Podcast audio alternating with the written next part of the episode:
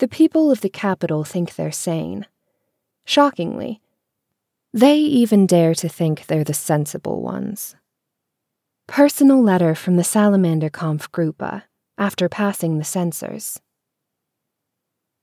June 29, Unified Year 1927, Imperial Capital Berun.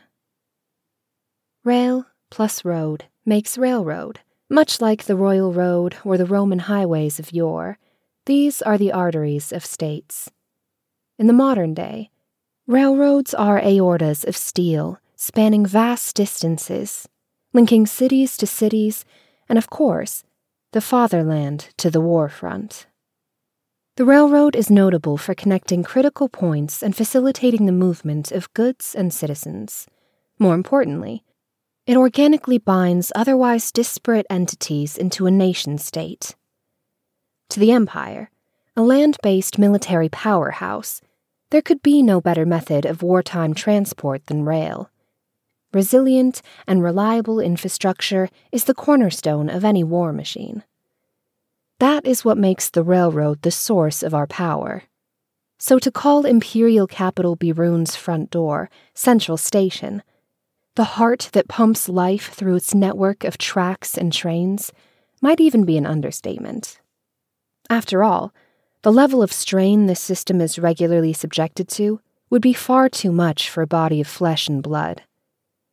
It can only be sustained by a heart of steel, arterial railways, and a densely populated core that runs on steam. As far as Tanya can tell from her view through the window of the passenger car, which is slowly pulling into the station. There is no end to the stream of arriving trains, passengers jumping on or off them, and people bidding them farewell. Though it doesn't quite live up to the flowery language featured in the newspaper she just hurled at an empty seat in disgust, the scene certainly does speak to the strength of the Empire. Most of the cargo being loaded must be military supplies succinct proof that this state, the Empire, is steadily sending supplies to the front lines and receiving them from the factories. The view of the hustle and bustle outside the first class window is the same as always. I guess I made it back. The deeply emotional words escape Tanya's lips in a quiet murmur. What a fortunate turn of events that she was able to leave the Eastern Front before the dry season arrived bringing with it renewed major combat operations. Though fierce fighting continues unabated on the Eastern Front, the military is at least maintaining the bare minimum of sending units back for reorganization and rest. This is why even the veteran Lergenkampfgruppe has gotten a chance to return home for recuperation and resupply. Maybe Lieutenant General Zettour is looking out for us more than I thought. As if. Tanya smiles wryly. Our losses are too high to be ignored. And considering how much heavy equipment we need to replace, there's nothing special about being rotated out. Some heavy equipment needs to be transported separately. So Captains Ahrens and Meybert are buried in shipping documentation and requisition forms.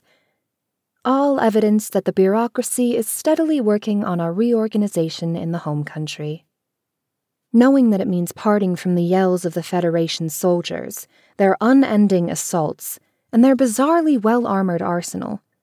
Even my warmongers must be happy to dig into some paperwork for a change. A light knock on the door interrupts those thoughts. The one requesting entry is First Lieutenant Serebryakov. Colonel, we've arrived. Beaming as she delivers her report, Tanya's adjutant looks incredibly happy for some reason. Maybe it would be more accurate to say she's carefree. Home at last. Yes, it's been so long since we were last in the capital. We finally made it back. Her subordinate's voice is cheerful, but Tanya clearly isn't in a good enough mood to smile back.